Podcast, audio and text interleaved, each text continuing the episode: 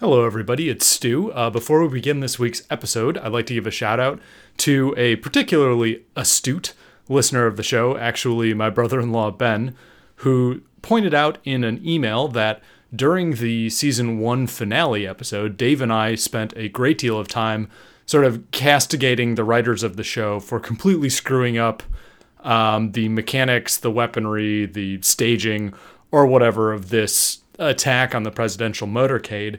But then we also completely neglected to mention in the season two premiere that the writers then wrote the Secret Service and Ron Butterfield in like a debriefing setting, saying the same exact analysis that Dave and I did of the choice of weaponry, the choice of positioning, whatever it was.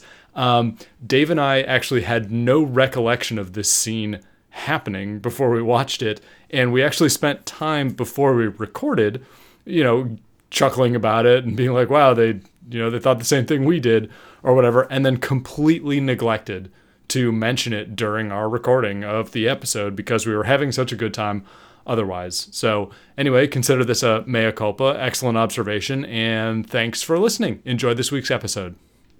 But don't talk about revolution. That's going a little bit too far.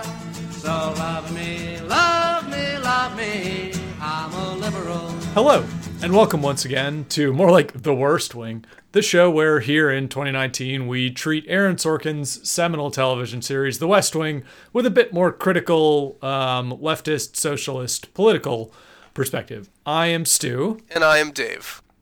And welcome to episode three of the second season. It is entitled almost fittingly, we missed it by a couple months, the midterms. Mm-hmm. Uh, in which planning of and execution of the midterms all happens in one episode. All happens very abruptly. Very quickly. uh, so let's just hop right into it. So we start off with a good old fashioned walk and talk, and I do mean good and old fashioned. It feels like the show is kind of making a statement of like, hey, you know, we're back in the daily, you know, status quo of the show. Like, yes, there has been this major shooting thing, and it still happened, and we're still dealing with it because, you know, it comes up a lot in this episode, obviously. But, you know, it feels like the show is kind of be like, hey, we're, we're back, we're back in it. We're back in the swing of things now. Yeah, and it'll be revisited throughout where it's like, Actually, I think they, they, they do a relatively adept job of being like, this issue was a thing, but now we are bringing it back to like the show's core oeuvre or whatever. Right. Yeah, we're going to be talking about politics. Not not just the drama of a shooting, of the interpersonal happened. stuff. Right. Yeah. Uh, so it's this one is CJ in preparing for a press briefing, and uh, we get the nice kind of Sorkin thing where he like telegraphs a joke way before it actually happens, uh, where Josh says physicists, and CJ gets it confused with psychics, and he's like, "Make sure you get that right before you go on the briefing." and then in the briefing, she says psychics, uh, and we smash cut to a nice physical shot of Bradley Whitford ramming his head into his headboard, watching at home. I wonder what's going to happen. uh, which I always appreciate little bits of physical comedy like that.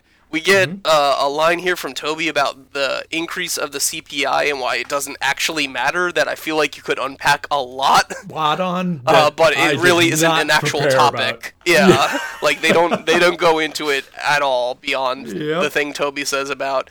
Uh, but sometimes you know, like cars introduce airbags and that makes them a little more expensive, but they're much better that way. And it's like that seems like simplifying costs going up, but okay. Yeah, whatever you say, man. Let's just sure. CPI doesn't actually matter. Whatever. Let's get the briefing done. Uh, so yeah. she goes and does the briefing, and it's mostly just used as a joke for our cold open. Uh, and yep. then when we come back from the cold open, um, is that where Sam is? We're talking meeting? about polling, baby. Oh, we're yeah. We get right away to the approval rating of eighty-one percent. Turns out all you have to do is get shot to get the approval of the entire country. Well, and we mentioned this when we were talking about the shooting itself, where it's like both in the TV realm and the real world realm, this would most likely lead to something like that, right. based on just general just human sympathy of like, yeah. oh shit, you got shot, that sucks. Yep, people's proclivities to be like, I empathize with you, and so obviously, what this show is going to do, and what The West Wing excels at, is basically destroy and denigrate its own case for making hay with Right. that reality. Right. so so they all sit down and they're pleased as punch because for the first time, all the polling is in their favor in a major, huge way. Uh, and they sort of like, okay, great. So we can use this to take back the House. And they immediately get into like, okay, this district's good, this district's good, and stuff like that. And I'm like, wow, this feels novel. Democrats actually planning to win things. Yeah. And having a strategy based around like successes that they can, you know, actually leverage. But then, I mean, I feel like the whole rest of the episode is devoted to being like, we Eh. shouldn't. Right. Well, not just we shouldn't, but also that we failed at doing it too. yeah.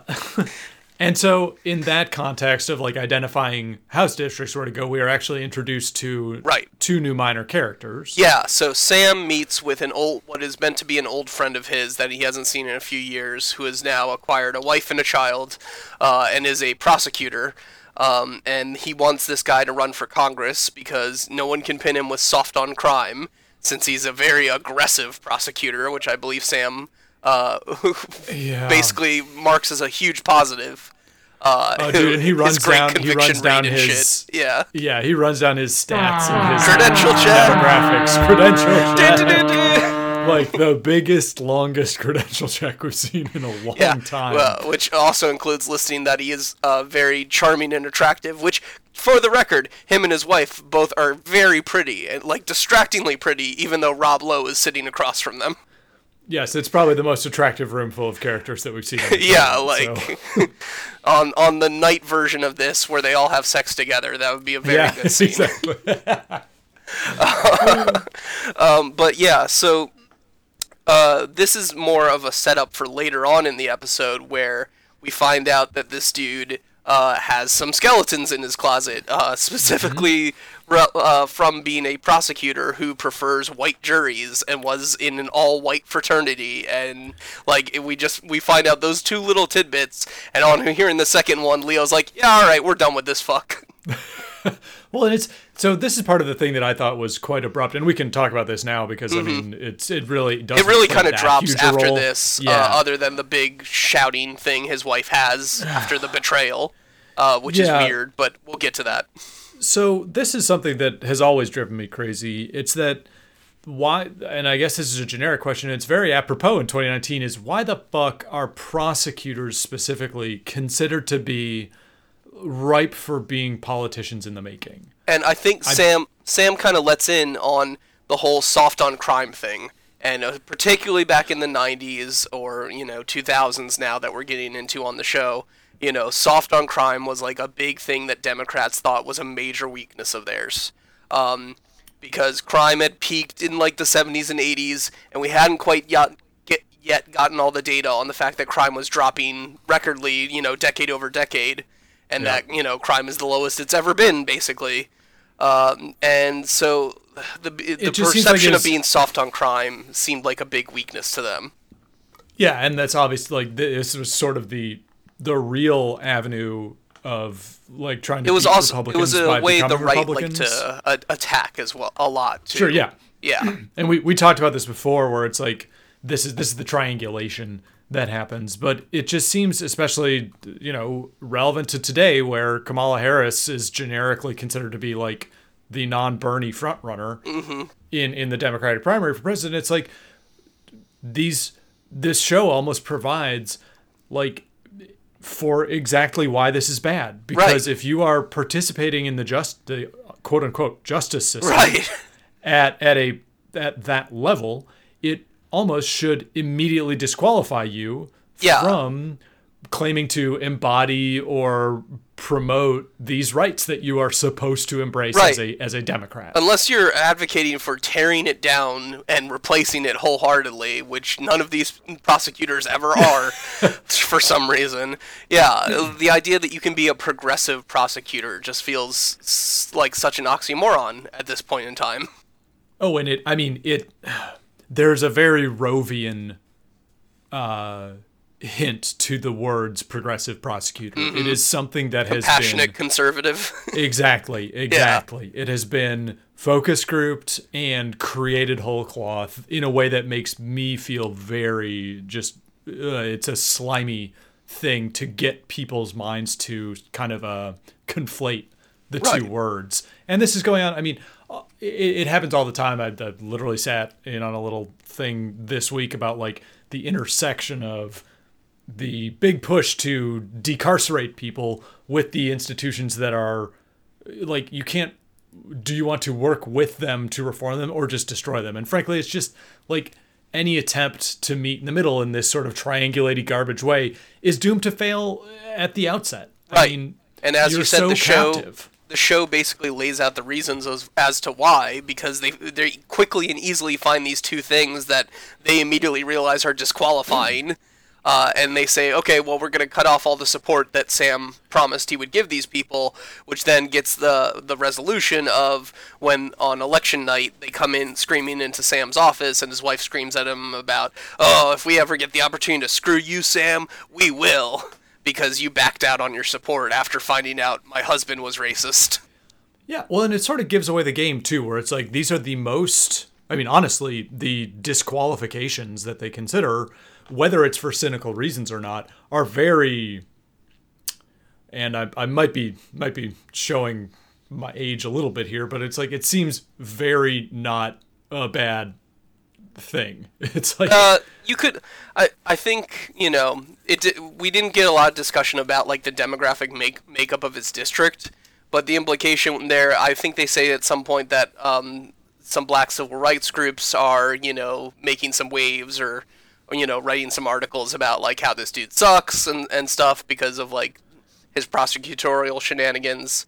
Oh, I think it was okay. Okay, there's there's two things that they they um like they ding him on. It's he was a member of an all white fraternity, Right. and he was a he is known for Getting all white selecting juries. all Yeah. white juries. Yeah, Yes. and again, both of those fully understanding and each independently is not bad, but the two of them together starts to paint Yes. a pattern, and it's enough for the White House to be like, okay, we're no, We're- there's other one people with less baggage. And, and again, like that seems like relatively minor baggage individually. Like he's Right. not out there fucking flying a Confederate flag over San Francisco, um, you know, or whatever the hell it is. Right. And it's just like you're almost that they they give like they they take the mask off right away. It's like so you're basically just disingenuous at, at the outset of this Right, shit. well, you can't like- run a prosecutor without Right. him having this baggage. So Right, but they they thought they could, uh, and particularly Sam, after hearing the first reveal, says like, "Ah, we'll work around it. It's no big deal." oh yeah. you know, like so they just they thought they could get around it. You know, they recognized the weaknesses and they didn't care.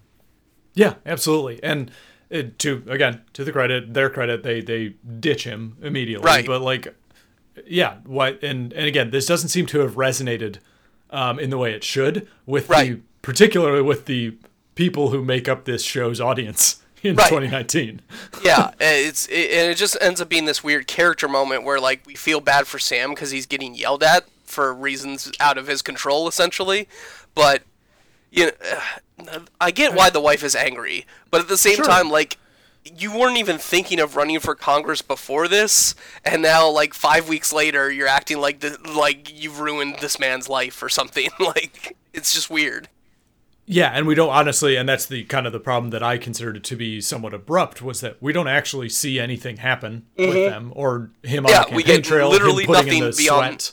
Beyond the Yeah. meeting with Sam and then them yelling Another at on election night. Yeah, like literally nothing. Everything else is internal discussion.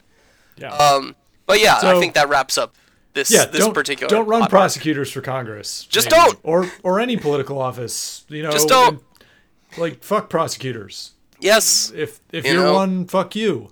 yeah. There's there are ways to reform the justice system. I know um, Philadelphia's uh, what district attorney I think. Yeah, um, Larry is doing some yeah is doing some real good work right now. Uh, and there's a couple others around the country and stuff like that. But a district attorney is not a pros is, I mean, sort of a prosecutor, but It's an administrative position more than yeah, it's like he's not in court, cases. you Yeah. know. uh, so yeah, whereas this guy was literally like in court locking people up. Run fucking public defenders. Yeah, run. Like, yeah, run the other side on. of you know, like on the side for justice. we're, we're about to do one in Queens. Like Tiffany Caban is going to be run. She's a PD and she's running for yeah, Queens DA. yeah. Like, it's, that so easy, weird. guys. It's like, okay, if you want to do lawyers, you know, there's a whole other side that like doesn't lock people up. You know, like And and frankly, they could also be said to not necessarily be soft on crime, but like have Right. the like the ins and outs of the system under their belt that would be the qualification. right, they understand it enough to hopefully, you know, critique it or reform it or build up a new, a better new one. But you know. But- So yeah, that wraps Yeah. up the the prosecutor running for Congress plot line. Let's take a quick break here, and then we'll uh, dip into the other major plot lines of this episode. Okay, and so we're back. So the next, this isn't really a major plot point, but the next thing we'll talk about is, uh, for some reason, Mrs. Landingham is oh, she's at a funeral. She's at a funeral for the guy that died in the cold open. I assume. yeah, um, yes. I, uh, so she's she's attending his funeral, and she needs tech support on her computer for some reason. And so Margaret tells Charlie, "Hey, the tech support guy is coming by. Make you know, point him to Mrs. Landingham computer when he gets here. His name is Jonathan McIntosh." And she goes, "You know, Macintosh, like the apple, meaning the fruit, not the computer." Yes. This episode was made in 2000. The iMac came out in 1998 and uh, was this was currently fucking peak, selling like, like- hotcakes. Peak blueberry colored iMac bullshit Uh, time period. the idea of Macintosh like the Apple being your first go-to, just okay, fine, whatever. Margaret's weird, fine, okay. But then Charlie does it later, and Charlie's young and hip and uses a computer every day. He knows Macintosh means the computer. It's it's bizarre, and I don't know why I twigged on it so much, other than they did it multiple times. But Like- it's just bizarre. when I was thinking about it, it's the the conclusion is technically correct in that Apple, the brand, named its computer after a type Right, right after the fruit, sure. But, But it's now like, it's that's not- replaced that. Like that's the more famous one now. Yeah. the, the computer is more famous than the Apple at this point. Yeah, it's it's like um, If his name was Jonathan Granny Smith and you said like the Apple, that's fine. but hello, my name's Jonathan Granny Smith. oh, that sounds delicious. So this is throughout this episode, the Charlie stuff is woven like they, they don't they don't really focus Pretty on it, but minor, it's- uh, but it's- it's effective. yeah because Uh, he was even just his presence um, when Toby and CJ are yelling at each other adds a lot. I feel. And remember, at the end of the last episode, Ron Butterfield was like, "Tob, like the president wasn't the target man." Like, Right? Yeah, he has to break it to Charlie of like, hey, Yeah. It was you and Zoe, you know, that they were trying to kill. Probably mostly you. So You know? he's he's carrying that, and uh, and honestly, they do a pretty good job. They bring in Yeah. Elisabeth Moss again and say like, "Hey, between the two, like they're having some tension there." And Right. Charlie's sort of walking around. Like, you can tell he's like in the tense ether, or stressed yeah. or you know, he's not normal. You know, he's Yeah. not quite hundred percent. and then so they use this they use this Jonathan McIntosh and his young son Jeffrey McIntosh Mm-hmm. as like just another it's just another like mystical negro stereotype that comes through where Charlie Charlie interacts with these two twice um, through the end of the Mm-hmm. First with the kid, First just on with his the own. kid, yep, and, then with the dad And then it's with just the like dad a weird, cute kid moment for literally no reason. Yeah, I couldn't figure it out either. Yeah, Like- like it's just like he has a nice conversation with the kid. Okay, great. Was that worth a minute of screen time? Yeah, and and then like they interact again later where Jonathan McIntosh in his, you know, wonderful Wise, empathy is right. like it's like if they're shooting at you, you must be doing something right. Right. And like uh, okay. Sure. Look, man, I'm I all of my friends and family think I'm a radical too, but like I I can be doing things right without fearing for my life. I get the spirit of what he's trying to say, and it, it like it ultimately he's trying to comfort the kid, essentially. So like his his motivations are noble, but it's just handled in a very weird way. and it feels again. It feels again like they are really leaning on the fact that Charlie is black. Right. It is. It is always like why does it have to be a black guy who tells him this? Yes, Like, exactly. You know, like exactly. Yeah. And why why do we have to see Charlie reflected in him and and be forced? It's it's like we're we're have, we're being cudgeled. And like, oh boy, n- n- not to be cynical here, but then it feels like the kid is just there to be like, see, he's a good black father. He takes care of his his black son. Like, it just if uh, yeah, it, it feels a little gross. Yeah, it's it's slightly exploitative, and frankly, what I what I wrote down was like, you have other recurring black characters, Right, including one you just introduced, Nancy McNally, legit. uh, or you know Admiral Fitzwallace, which they've already had, you know, done a couple with them. Yeah. like, yeah, bust Fitz out again if you want to have this conversation, particularly since he's a military man who presumably has been shot at before Yes, exactly, and you could and you could like literally relate the experience of like, hey man, I've been shot at too. You know, like that could be a lot more powerful. Yeah, and and and give an opportunity to develop both characters, and Mm-hmm. and frankly, look, the the thing that I I don't want to say is that we shouldn't be minimizing the blackness of basically the only recurring like Fitz and Nancy McNally show up occasionally, but Right. Charlie is the only basically main minority cast member. main Yes. cast member. So Yes. um, it is good to emphasize like to be inclusive in that fashion, but Right. No, and I I like Charlie's presence. Like I said, in um, there's a scene later on where Toby, and we'll get into this more when we talk about Toby's thing. But Toby's kind of having his little PTSD freak out from the fact that he was shot at as well, and he's kind of getting caught up in a political issue as his way of dealing with it.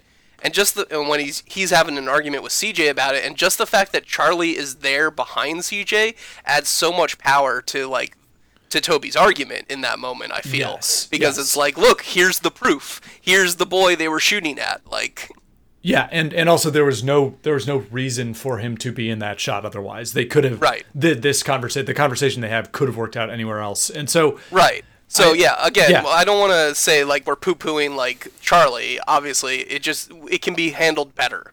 It, You know, it, you can handle this in a more mature way that that adds not just depth to the character, but more depth to the conversation as well. although I do really enjoy how um, Zoe and Charlie end the episode Yes. where they reconcile out on the porch. They you know they share a kiss and then and then Leo makes makes a condom joke about them going out. Which is awesome because he's like, you, you need to bring extra protection. And Charlie's like, what? Secret Service Well, He was protection. like, yeah, Secret Service. nudge, nudge, wink, wink. Wink, wink. no, but really, get some magnums. Oh man, that's great. Yeah. my monster condom for my Magnum Oops. dong. Oops, my Secret Service agent dropped Yeah. dropped my Magnum condoms that I have him carry for me. That's an always sunny joke. Everybody, watch that show. Um, anyway, so I think that about covers Charlie. Um, let's take another brief, brief break and come back and talk about um, Toby and President Dad here in a second. So the character that in this episode ends up sort of manifesting the kind of the PTSD that's simmering below the surface of the administration is surprisingly enough Toby, um, because usually he is the you know he's the principled crusader angry type, but he's also very reserved and he Right. doesn't. He's he usually doesn't have a pretty lot of emotion. downplayed. Yeah, Yeah, you, usually not yelling. You know. Yeah, so in this episode, Toby is really struggling, and again, there are elements to the facts around the shooting, the white supremacist groups. Toby Yeah. is Jewish. So part of it is that we don't get any real info about like the investigation itself into the actual crime. I mean, we we caught the shooter, or not the shooter, but the the, The shooter's dead. yeah. We caught the guy on the ground, and all we know is that he's a member of a white pride organization, West Virginia White Pride, and presumably he's you know locked up for life or whatever. But like we don't really get any closure out of the investigation as to like you know uh, so on, on that toby is kind of taking that ball and running with it and saying like well why don't we investigate not only them but every white pride organization in the country. Yeah, and he's uh, he is sort of the the avatar of what the administration wants to avoid of politicizing what happened. right. So Toby wants to take it to you know hate groups, take it to Right. registered members get the fbi investigating all of these people and, and and arresting them essentially. Yeah, and you know he's he's pretty uh, fervent about it, and he uses a lot of words he describes. Yeah. he describes the Warren Court as ultra activist, which had me rolling my eyes pretty fucking hard. Um, but I guess generally, you know, this is where a lot of the rubber hits the road on these arguments with free speech, civil liberties versus you know public safety or whatever. It's yeah. you know you can't you can't This is- thought police. Right. It's- This is basically every other character's response to him is like, uh, "What about that pesky little First Amendment, Toby?" And he's like, "I'll get around it." you Well, know. and- this actually sort of spe- again it's perfectly apropos today in that sort of the higher level um, like manifestation of his thoughts is that in in this fictitious universe of a television show where people we like and agree with will retain this particular power forever. Mm-hmm. Yeah, fucking go nuts. I'm cheering for Toby's argument to win and we can fucking lock up everybody as he says that wears a white sheet right. but in the real world and as this is sort of presented as a, a counter argument here is that maybe let's not do that because the that that premise is completely unrealistic Right. Eventually Can't you can't just say I'll lock up all the bad people because then when the Republican gets in next time and has also the power to lock up what he considers to be all the bad people, oopsie daisies. yeah, yeah that value judgment all of a sudden encompasses me and Yeah. you know my comrades like exactly. we're, we're, gonna So- be the ones they come for So- Yeah, there there's perhaps a more nuanced argument to be made here about like, you know, holding a white pride rally, uh, maybe not being a- a freedom of association that we allow kind of thing, but he doesn't really even get that nuance into it. He's basically just like I want to lock up everyone who's a member of a of a white pride organization. Yes, and um, they they really don't go down the road of how the technicalities would work out because it's Right. it's meant to be it's meant to be It's uh, meant to you know, be silly. emo- this it's like id- yeah, it's meant to be this be emotional id decision. response, yeah. Yes. Of like I just want to lock up everyone who did this to me. Yeah, and you know, again, there's. Huh, I'll, I'll just briefly say it. Like this is actually how the legacy of the Obama administration has worked out. Yes, Like, effectively. our our our current executive branch is you know 90% due to the fact that the 8 years of the Obama administration was spent accumulating and reserving this power to the executive Right. with the expectation that Democrats would hold the presidency forever. Right, and you know, be, part of it was because Congress was you know stymieing so much and, Mm-hmm. and gridlocked to fuck, but like he didn't actually use any of that executive power to actually push anything. Yeah, to do anything. Or do anything uh, effective with it, just bad shit with it, like, you know, drone people and shit like that.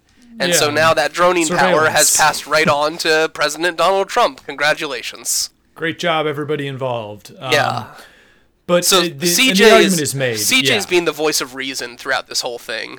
Of hey, you know, First Amendment, you know, hey, you can't just lock up people for thought crime, stuff like that. And it just and it eventually pushes Toby to the, like this angry point he has that we mentioned earlier, where where Charlie is there watching this this argument play out. Uh, and he kind of has to be the one that like pulls the ripcord and says like, "Hey, CJ, President needs to see you now to to diffuse the tension." Yeah. Well, and so it, it eventually ends up with a conversation between Toby and the president prior Yes. to the president going out to talking with this radio association on election. Oh yeah, we haven't even gotten the radio thing, but we'll cover that in the, Yeah. a little bit too. uh, but so okay, so Toby, Toby basically comes to the president and kind of he lays out the argument as well. The president kind of responds a little with you know the obvious, hey, First Amendment, blah blah blah. Toby kind of accepts it and then asks like. Hey, can I have some time off? I'm clearly not dealing with this whole situation very well. And, and the first that. the first thing the president says is is of course toby take all the time you want and i'm like oh thank you that's a very reasonable appropriate response and then he goes 15 minutes and then get back to work because you just get back to doing the work and you have to soldier through and, be a strong man like, and uh, we've spent most of the episode experiencing how the president is incapable of fucking soldiering through this shit. He's Yeah. picking fights with a school board candidate in New Hampshire. yeah that and he ran clear- against at some point. you can Like, clearly you know draw a line of like this is his way of acting out of his particular Absolutely. ptsd of having been shot of like getting obsessed about this stupid school board thing that we barely talked about.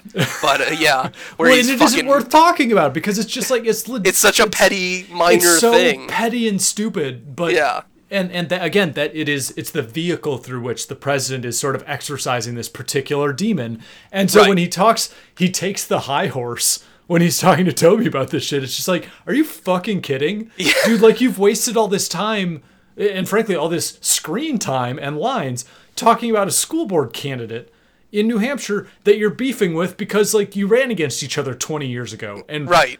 I, I felt like I was being gaslighted by the end of the episode because it's like, why do we hate the school board candidate? They never Yeah. talk about. They never say why, uh, other than just he's a guy I ran against, and so therefore he's Hitler Mussolini. You know, I like just it, it was it was absolutely mind blowing. I do like that Bartlett makes the makes the point for uh, why entryism is good though. Of like these are all the people who do the actual governing. These low these little fucks at these low level positions, you know. And so if you get a bunch of them elected, you can actually get a lot of shit done. Yes, absolutely. Like yeah, thanks. That's basically the DSA's argument in a nutshell, there, Bartlett. That's what we're looking for, man. Yeah, great. And so, and then the kind of the this this segues again somewhat abruptly into this radio night thing where Right. So they were they're having a, a, a, a reception for for national talk radio people, uh, DJs, talk radio people, et cetera, et cetera. Uh, and CJ it's, CJ gets a couple funny scenes where she's just talking to radio guys who are explaining how the radio business works, and CJ Like could give gimmick. zero fucks about Yeah. any of it, and is clearly just like making polite conversation until she gets pulled away by someone. Uh, so that's always fun. But then uh, we get a. Is she, uh, is she meant to be Dr. Laura? no, like, it's Who um, is who is she specifically? I think you're close. It's? Laura Ingraham. Laura. Because, oh, okay. Because She's I'm to be pretty sure Laura she was on she was on the radio before she went to Fox News. That makes sense. Uh, Yeah, I'm- I may be mistaken, um, but that that yep, it. radio show host in 2001. 2001. Yep. Well, yeah. So a little she's, a little late, but she's you know it's the point is she's a you know a blonde white lady who spouses awful conservative religious rhetoric Yep. about you know how the gays are you know abominations and you know all that kind of bullshit. Yep. And so we get this this scene that I'm sure is very iconic in all the liberal fans of this show where he gives her a big dressing down about how she's a fucking hypocrite because the Bible also says this ridiculous shit about not wearing cotton and being able to sell your daughter as a slave. uh, and then ends it all with this whole and by the way, when I stand, nobody sits because she's been sitting this whole time while he's been standing. Uh, and she kind of ch- chastenly makes an expression of like, "Uh oh, I got caught by President Dad." I did, I did an oopsie daisy. and, and stands up shamefully, and it just kind of undermines the whole argument. if you have to make it this weird macho flex about you got to stand when I stand.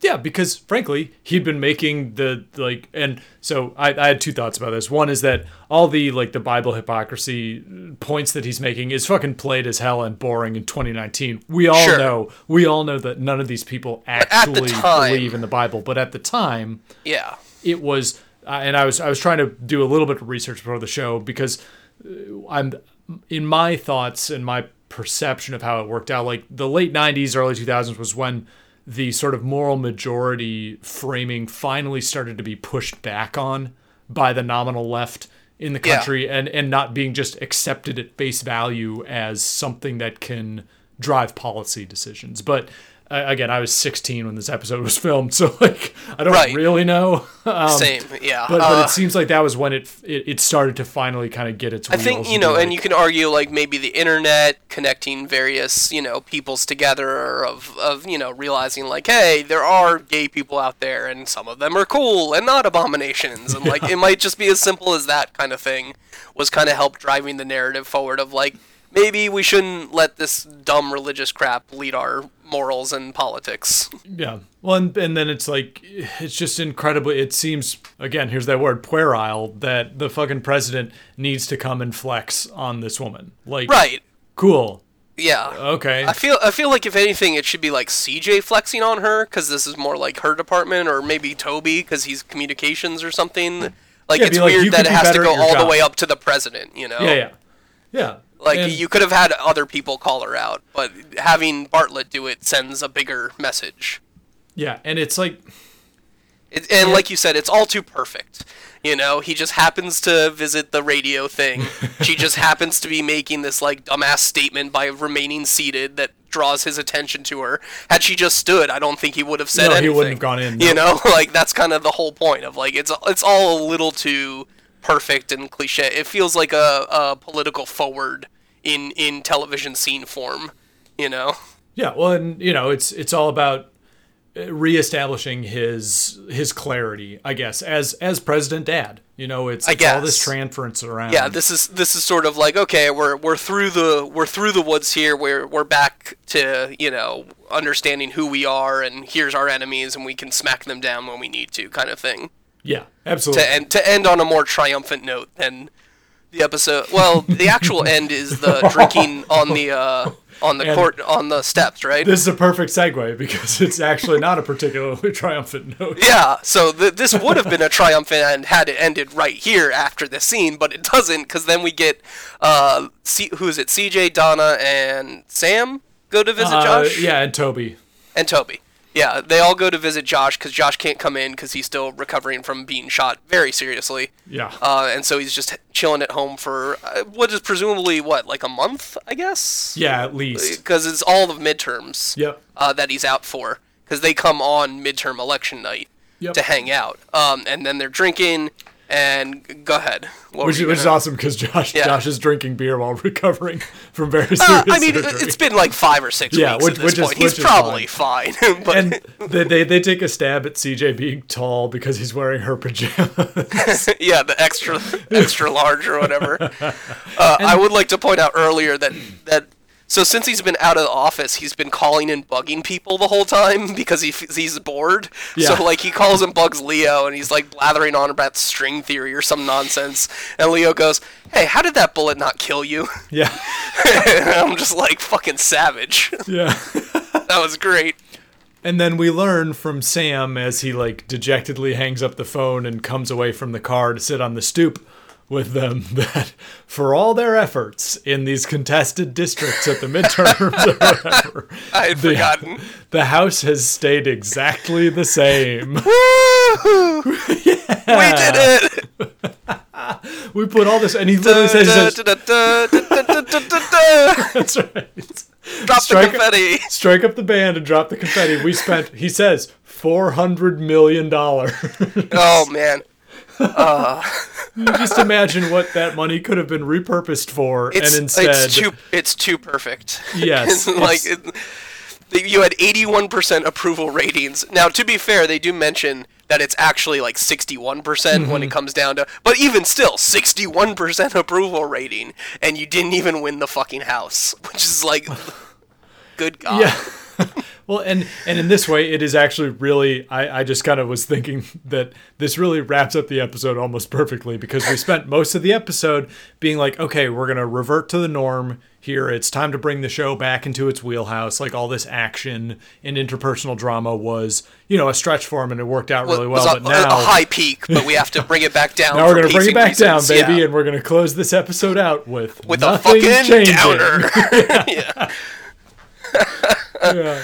Oh god, it's too perfect. So, and I think honestly, that's about that, it. that wraps up everything. Um, there's uh, there's like, yeah, uh, there were a couple little minor things, but really they're pretty small, and I, I got to everything uh, everything we wanted to get to. I think. Yeah, so uh, thank you, and uh, for joining us all on this wonderful journey uh, into Aaron Sorkin's work. We will continue next time with the next episode entitled "In This White House." Ooh. which is when a confident Sam is outmatched by a novice Republican advisor on a political point counterpoint television program. Oh, I know what this is. Oh, this I is know our what this is introduction of Ainsley Hayes. yeah, that's right, baby. Oh, that's gonna be fun. Um, she she ends up being a recurring character for quite a few seasons, I believe. Oh, yeah. believe. Oh, yeah. Um, And she's she the, she's the centrist wet dream. oh God, yeah. We'll Literally get, so we'll get into that. oh God. So, um, We'll yeah. get, we'll get into that next time. Uh, in the meantime, feel free to drop us a comment in the thread. Despite my unjust probations, uh, we will we will view it and respond to it in time. Free Wampa Lord. Free Wampa Lord. Free matey. um, uh, you could drop us an email at theworstwing69 at gmail.com. Very nice. Very nice. Uh, and we'll see you all next week uh, to discuss another episode on more like The Worst Wing. Bye. Bye bye. But don't ask me to come on along. So love me, love me, love me. I'm a liberal.